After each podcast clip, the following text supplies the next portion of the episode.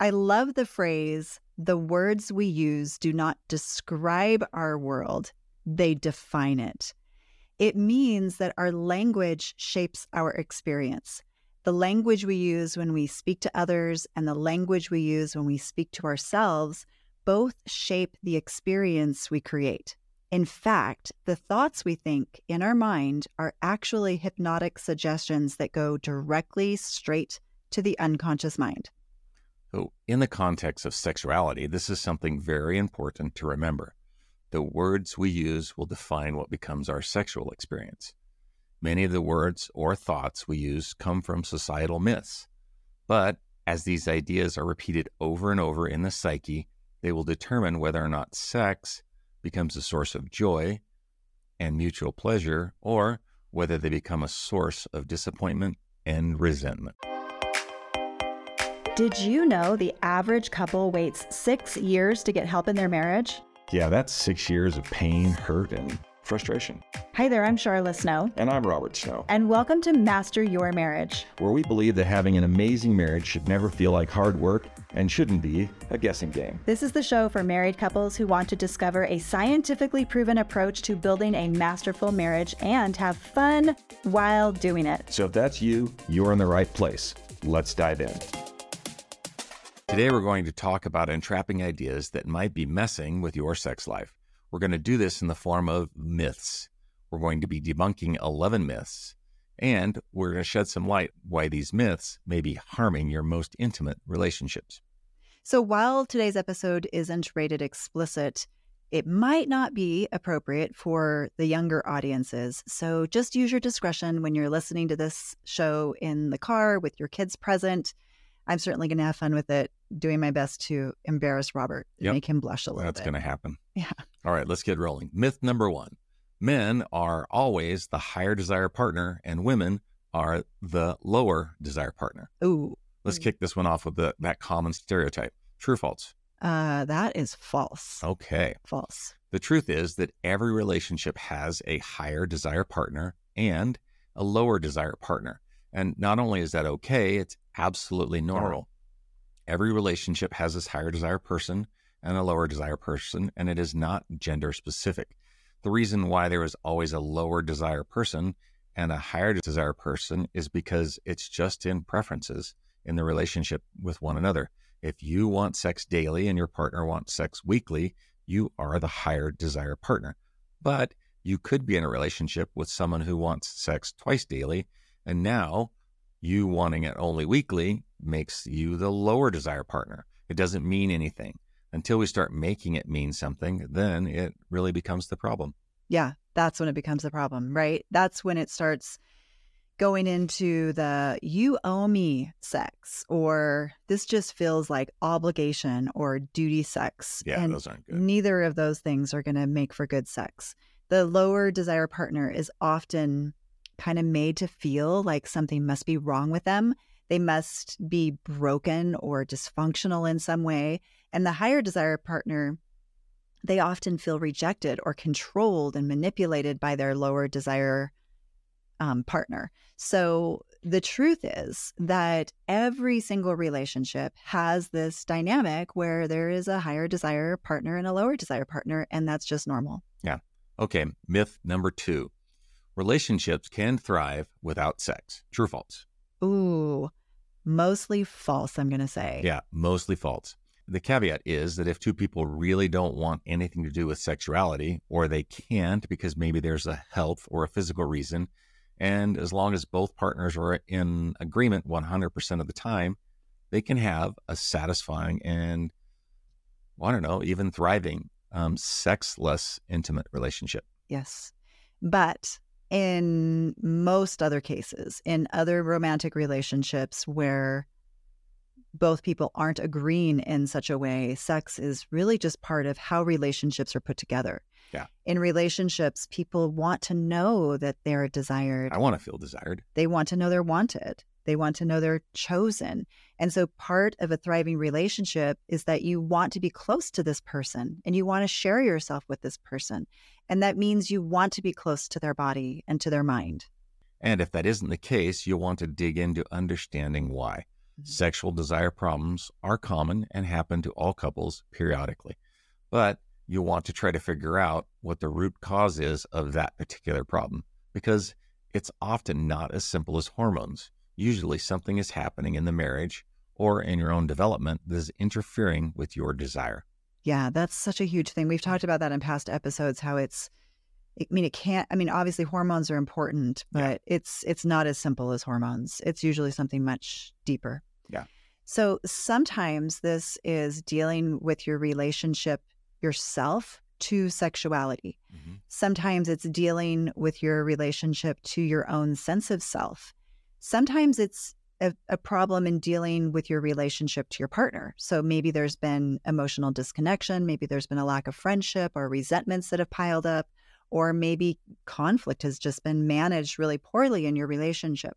So if you're dealing with sexual desire challenges, first of all, it's normal and and it's difficult too at the same time but you have to look at what this problem is really exposing what's it exposing about you what's it exposing about your partnership because the sexual problems is usually just the symptom of something else and it takes a good deal of self confrontation to look at what is truth here what is truth so that the sexual relationship can get better Yeah, and I don't want to go past that too too far. Like, really, if there's a desire problem, um, hormone, all the hormones in the world aren't necessarily going to fix that. If it's Often- something else Oftentimes, it's it's how close you are in your relationship, and and maybe what wedges you've let um, kind of develop between the two of you. absolutely All right, myth number three: men need sex. Mm-hmm.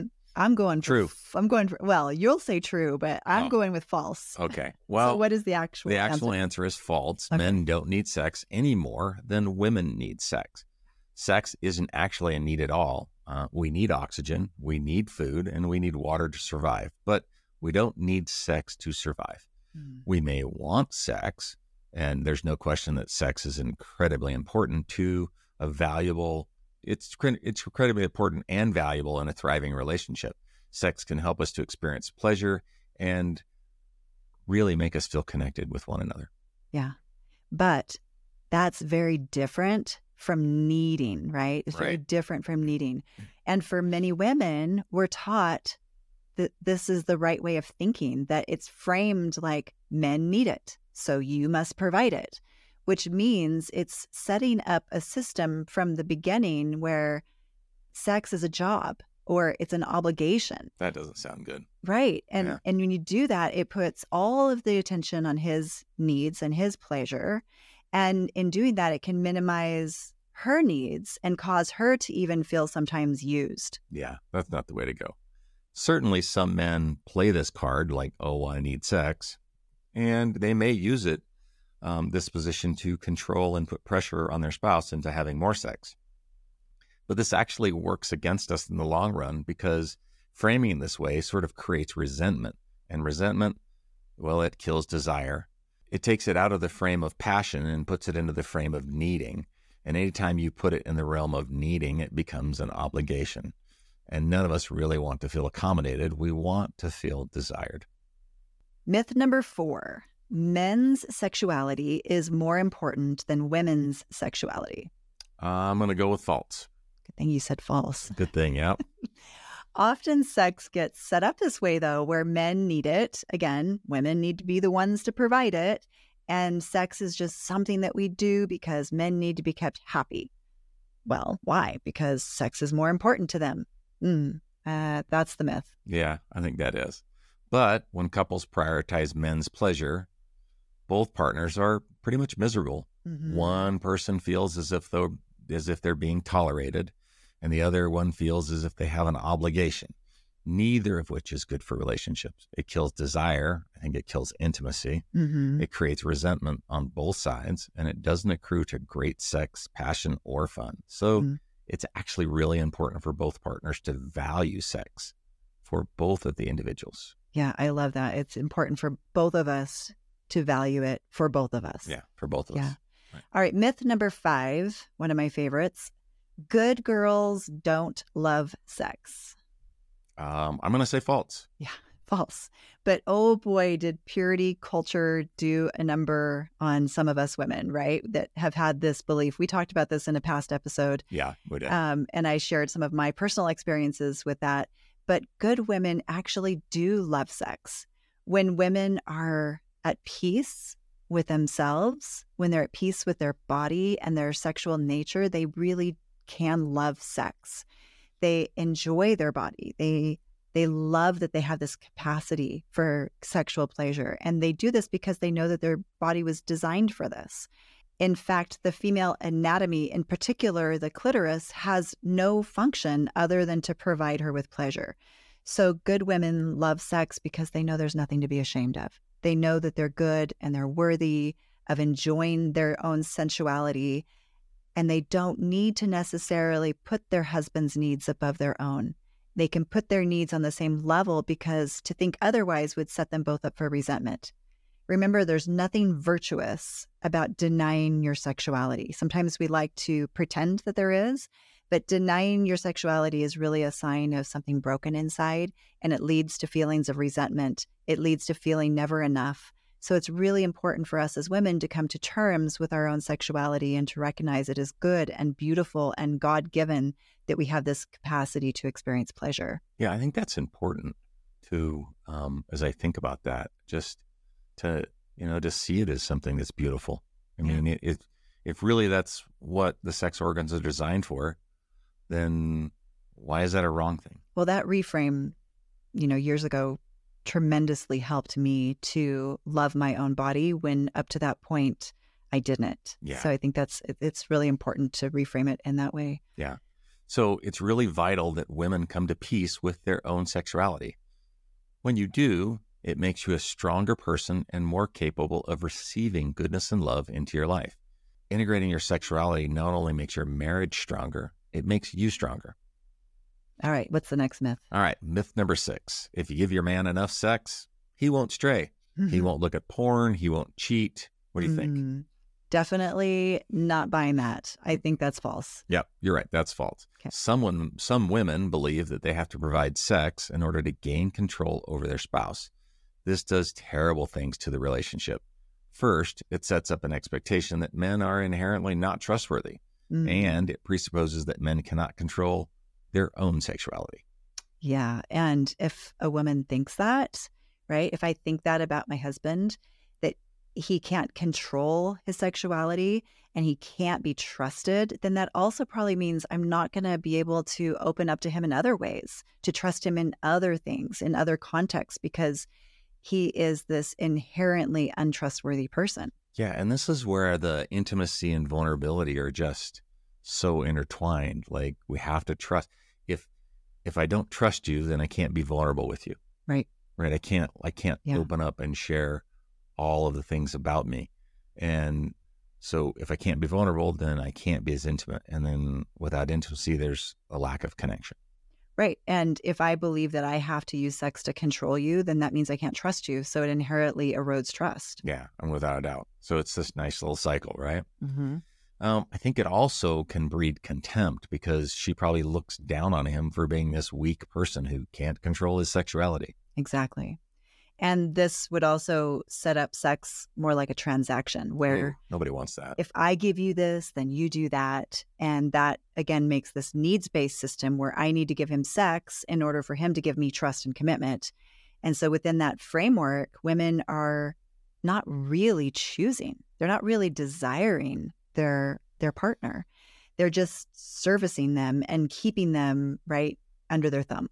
And this is always going to create resentment on both sides because again, resentment is poison to desire-based sexuality. Yeah, we're coming to sort of one of my favorite ones, right? Um, so myth number 7, arousal and desire are the same thing. Mm-hmm. I'm aroused and such and then I desire. Yes or no? I used to think that that was true a long time ago. I thought you know, and not understanding this, I thought that arousal, well, if I'm aroused, that must mean that I want it, but why don't I really want it right now? But I am aroused. And it also made me think that just because you were aroused, I needed to do something about it. Yeah. Yeah. yeah. And, it, and that sort of created a frustrating situation for right. both of us. so this, this myth is false. Right. You're right. Arousal is something that you don't really have control over. You can be aroused at things that surprise you or even things that you don't even find acceptable. Arousal is mostly out of your control. It's an automatic physiological response. Arousal can happen from visual stimuli, a touch, or random thought. Arousal can happen from internal fluctuations like hormones. And we can be anchored to get aroused by certain things, even in our environment. For men, arousal leads to a more obvious erection. Whereas for women, usually less obvious, a little more subtle, eh, but it can be indicated by a slight engorgement of sexual tissue. It might um, or it might not include vaginal lubrication. But the point is that all of these things are happening as part of arousal and they're happening automatically, and you don't have control over them. Yeah. So, desire, on the other hand, this is different. Desire is when you decide that you want to act on this arousal. So, they're very two different things. Arousal always comes first for both men and women, and desire may or may not even follow after that. Right. And most people, what's interesting, I think, is that most people actually believe that men get aroused more easily because it's more obvious. It's usually more obvious for men. But that's actually false as well. Oh, women Oh, women actually get aroused more easily than men do because they're more sensitive to the things in their environment because So stop right there. Yeah. Like, isn't that awesome? Like, if you think about that from a guy's perspective, it's like, wait a second. Women get aroused more easily than men. yeah. Like all this, all this time, uh, we always thought because you know because arousal is obvious for us, we always just sort of felt that that that created us into this higher desire partner role. When Mhm. in real, realistically, especially if the woman is spending time understanding her own sexuality and living in it, She wants it too. she wants it too. Right. Yeah. Right. How surprising is that? So, one of the reasons why we can become aroused more easily is because, generally speaking, as women, we're a little more feeling based. We're a little bit more sensitive to our feelings. And so, this can lead to um, us becoming more easily aroused by things in our environment, in our thoughts, the things that are around us. So, but again, let's reiterate that arousal is different for her than the feeling of desire. That's where this becomes uh, a very different scenario between men and women. So for women, it doesn't lead necessarily to desire. So here's the here's the trick, right? For men, it's a fairly straight line from arousal to desire, right? Women generally a little bit slower to get arousal to desire to make that connection, but it doesn't mean women don't have that capacity. In fact, women have an equal or greater capacity. Um, they're just slower con- to convert this arousal into desire. Exactly. And that's probably actually by design. I think that's actually a really good thing that women are more designed, generally speaking, in this way, because women are the ones that have the biological burden of what if I get pregnant? What if I pass on diseases? And so we sit and think about it for a minute and whether or not we should actually act on that, you know, that arousal and It- turn it into desire. Yeah, probably because the consequences, right, are much steeper, Exactly. right? Yeah. All right. Myth number eight: men are more sexual than women. Mm-mm-mm. I used to think so, but that is false. That's false. Right. Yeah. It is false. Men generally do go from arousal to desire more quickly, as we talked about, and in a more direct line. And they also may orgasm faster. So, if you use that context, if you compare men to women based on that standard alone, it would be easy to get, sort of get trapped into the thinking that women are deficient or less sexual in some way. but But But this is just not true. Women have incredible sexual capacity, even though women are slower, you know, to get there, slower to maybe feel desires, slower to get fully aroused, slower to orgasm. The other flip side of that is actually some really great things that women can actually stay aroused much longer than men. Women have also a shorter refractory period which means where men would typically need a couple of hours before they could ejaculate again, women only need a few seconds or sometimes just a few minutes, which is why women can have multiple orgasms. So even though we're slower, we have this incredible capacity. Yeah.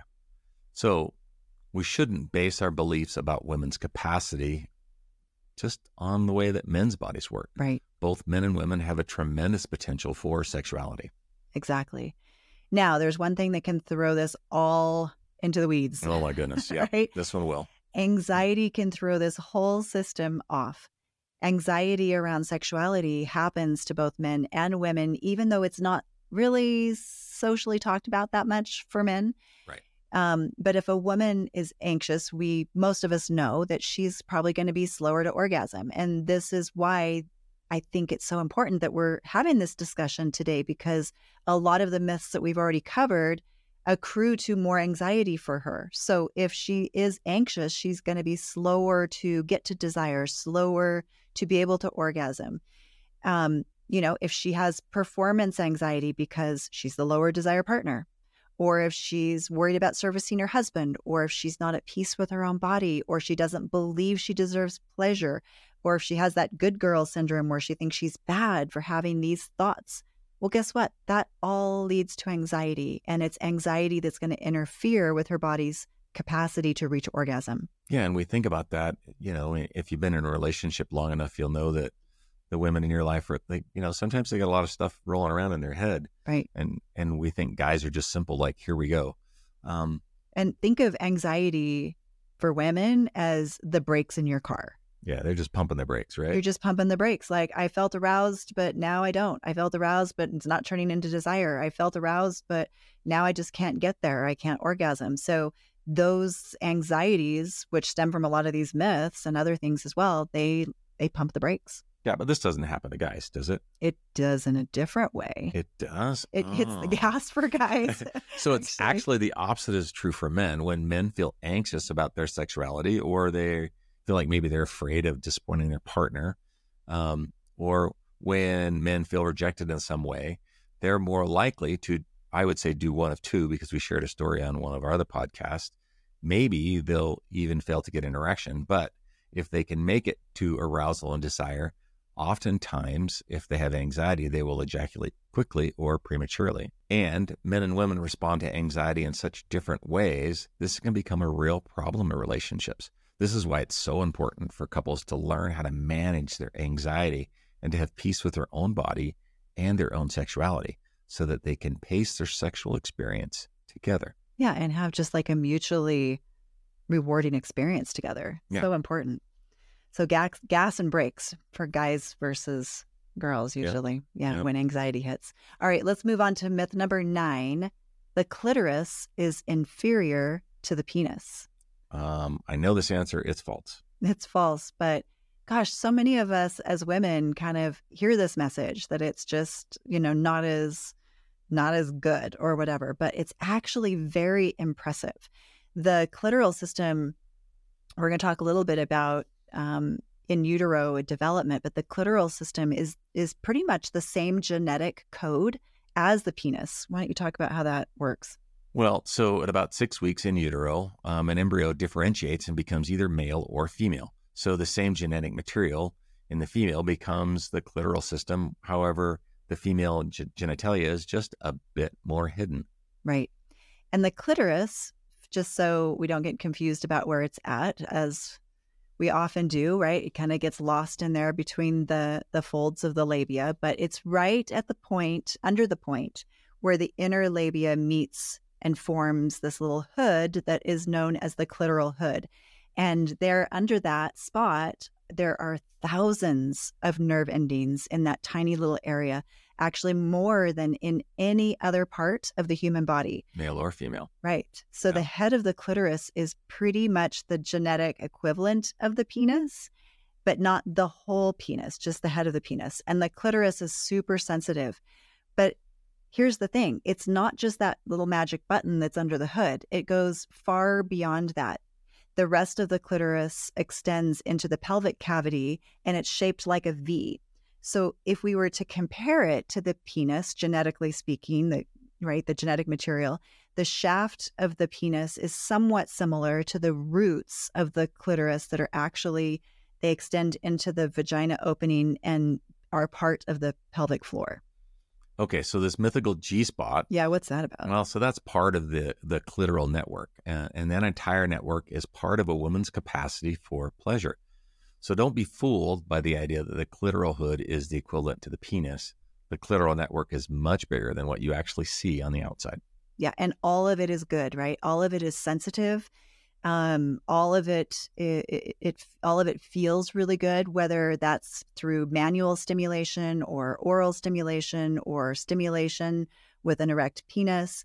It's really just incredibly amazing to learn more about. And I will drop actually some of my favorite books that helped me to learn about my body. I'll drop those in the show notes. But I think learning about it is so important because it helps us to love our body so much more and to embrace our sexuality that much more. And just even embrace what what the clitoris is really designed to do. And our capacity for yeah, pleasure. It's amazing. Okay. Yeah.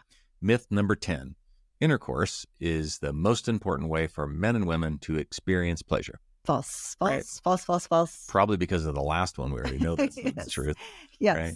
So, intercourse can be a great part and a meaningful part, but it's not the greatest way to stimulate and arouse women.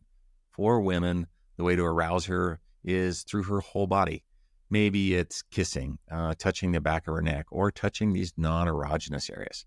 This then communicates to her that she is important and not just an object for pleasure. This is how, when we talk about moving from arousal to desire, this lead up, right? The, all of the touch and all of the other areas, not just going straight for the clitoris. Like this is how women move from arousal to desire.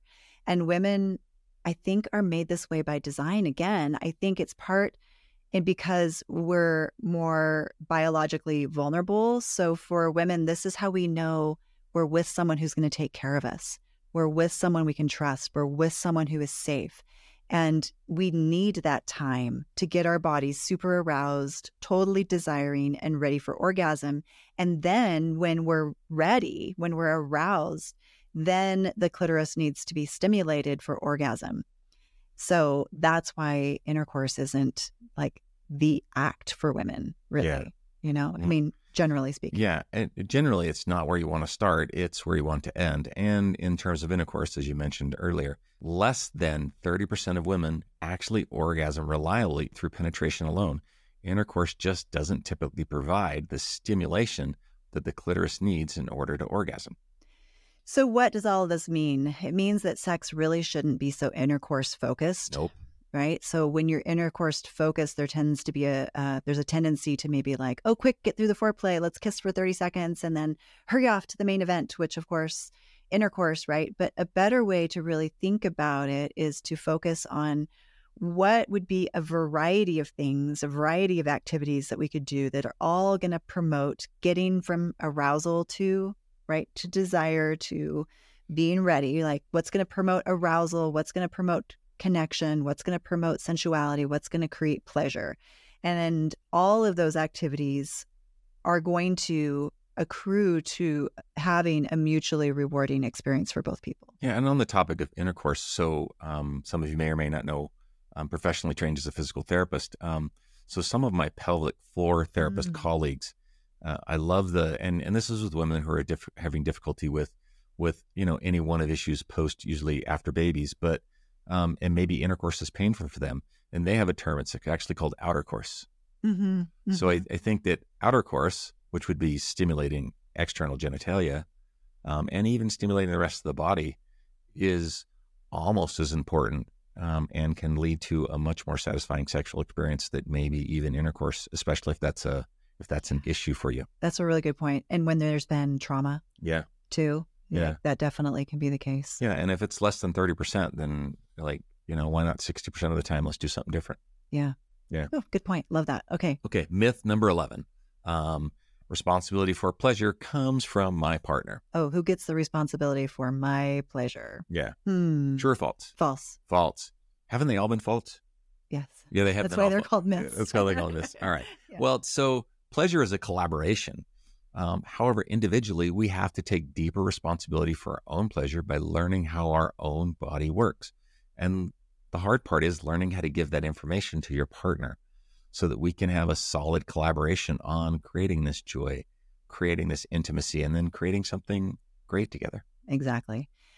And as Robert just said, that can be really difficult to communicate that way if you can't manage your own anxiety around these types of conversations. Hey, it's not just the good girl syndrome, you know, the, the good boy syndrome. I, I had difficulty talking about those types of things totally as well. So it's it's hard for me to it was hard for me to have those types of conversations Yeah. and to be vulnerable as well. To be vulnerable, it is vulnerable because you have to share this part of yourself that is is scary and you don't know like am I going to be shamed for wanting this or saying that this feels good? Am I going to be rejected for what I'm about to tell my partner? Yeah. And that Yeah. doesn't and and it's hard to get over that for people. Yeah. But if you don't, if you don't manage your anxieties, as in, you know, learn to have these conversations, you know, if nothing changes, nothing changes. And this is why relationships go on having just mediocre or boring sex for decades because they just can't manage to have these conversations. They can't handle them. And it's not just women. Men have just as much anxiety about their sexuality as, as the women do. They're usually just less vocal and, or especially in my case, embarrassed to talk about it. Yep. So, men, just like women, have the job of coming to peace with themselves and their sexual nature, strengthening their own sense of self, and then taking responsibility for their pleasure by communicating to their partner and creating this collaboration that we talked about. Yeah. So, to come back to what we said in the beginning, the words you used just don't describe your world, they define it. As we wrap up this episode, remember be kind to each other, put each other first, and remember it's the small and simple things each day that create strong relationships. Until next time. Thank you for listening to Master Your Marriage. If you have a topic you'd like us to cover, then we want to hear from you. Just go to masteryourmarriagepodcast.com and send us your question. Oh, and while you're there, you can also check out our retreats and events and even apply for coaching. And make sure to subscribe to the podcast so you get advance notice of when the next episode drops, plus show notes and many extras. Thanks again for tuning in.